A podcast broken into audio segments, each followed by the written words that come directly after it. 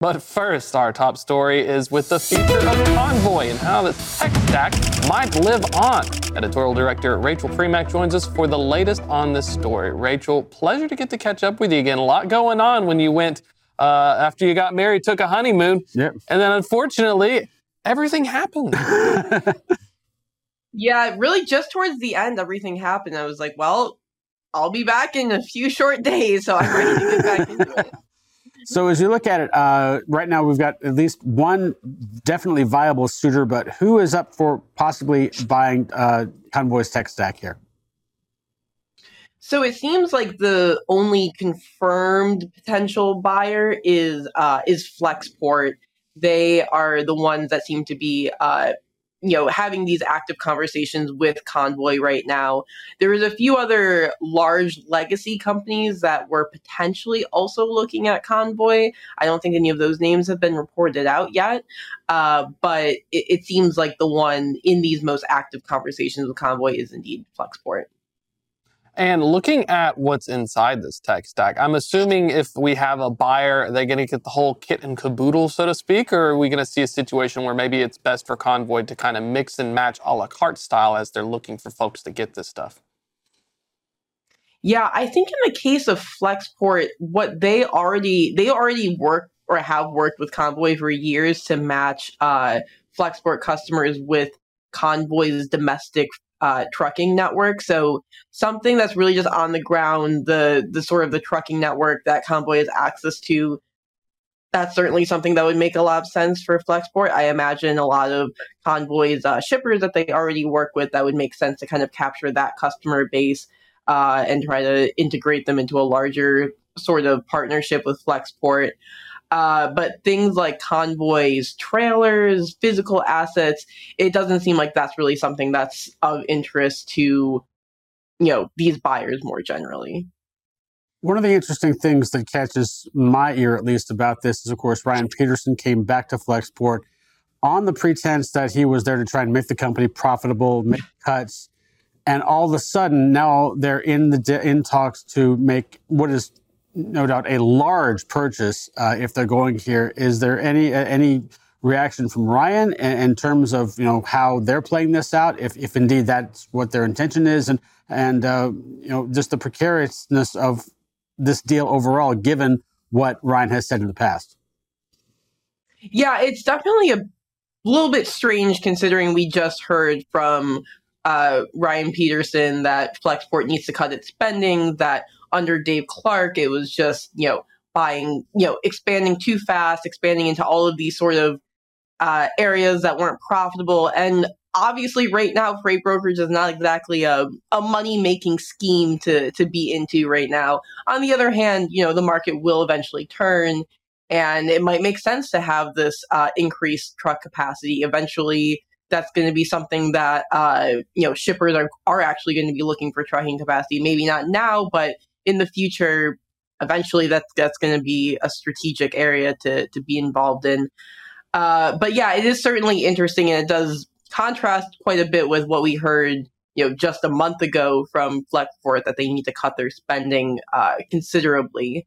Um, on the other hand, uh, it appears that the, the the terms that Flexport would be able to acquire Convoy with would be favorable, according to you know the, the person familiar who I spoke to.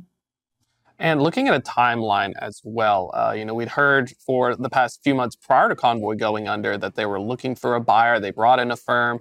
Uh, you know, would we be on an accelerated timeline now that there's nobody left, or do we have a little bit more runway with the team that uh, is still there keeping the stack uh, on li- live while they're looking for buyers?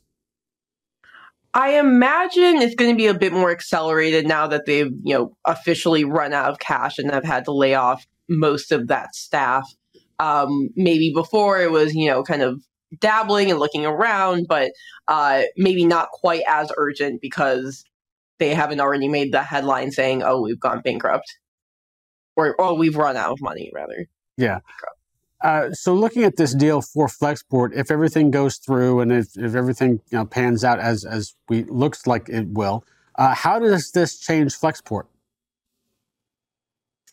Well, I think it would certainly solidify their domestic trucking capacity, which is something that they were previously um, expanding under Dave Clark and kind of, you know, now I guess they're going to keep expanding it. Yeah. Um, I, I think it would certainly, you know, make Flexport sort of that end to end supply chain partner that it seems like they were looking to to become rather than just being just a freight forwarder or just something more involved in the global trade side.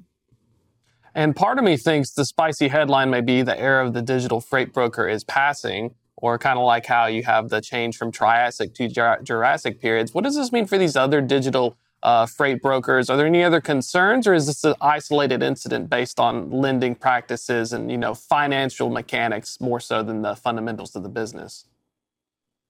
Yeah, I think from people I speak to, it kind of seems like this is just the first to come in, you know, the coming months, if not coming weeks, for other digital freight brokers to also um, to also wind down. I think a lot of the issues that that hit Convoy were you know quite pronounced at Convoy. If we look at the fact that Convoy received you know hundreds of millions of dollars in funding and they did receive you know a lot of that hype in the digital freight brokerage industry that definitely made them, you know, kind of paradoxically more likely to collapse or, or more exposed to certain issues because they were able to grow really fast. And, you know, now during this time, this, uh, this downtime, uh, they've got too much capacity and, and maybe not the, the right sort of financial mechanics to make all of these lanes profitable. So I think, uh, looking looking ahead, the Convoy is not going to be the first digital or only digital freight brokerage to shut down. We're already seeing that traditional brokers have had to uh, scale back significantly. We've already seen major layoffs at a lot of these digital freight brokers. Um, so I don't think, unfortunately, that Convoy will be an isolated incident, and I think we're going to have to keep following those headlines in the next next few weeks.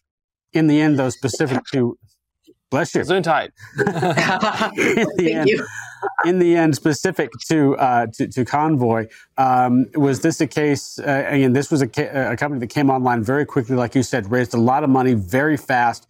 Um, was this a situation as well where maybe they just flew too close to the sun and couldn't take it, or uh, really is this just simply economic conditions that played out their fate?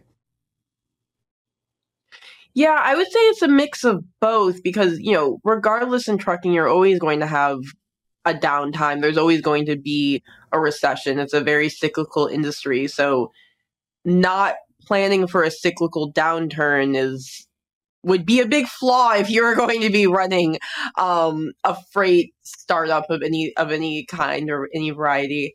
Um, on the other hand, you know the freight downturn has been going on for about a year and a half, so if if companies are still around, I guess at this time, then all they have to do is keep waiting, keep waiting, keep waiting. And this downturn has lasted perhaps longer um, than a lot of people have thought it would, especially when you look at the fact that the consumer economy hasn't really been quite as uh, challenged as I think you would have expected, given you know these continued interest rate hikes and inflation um, I think people were expecting that this trucking downturn would would reverse soon, and it, it has not, unfortunately. Well, Rachel, it's always a pleasure to have you on as well. Reminds me of an Appalachian saying, it's like outrunning a bear. You just simply can't be the slowest. Rachel, thanks again for coming on the show. Going to be excited to see the developments as we get more information. Thanks for having me on. All right, let's move over to the wall for our first carrier update of the morning.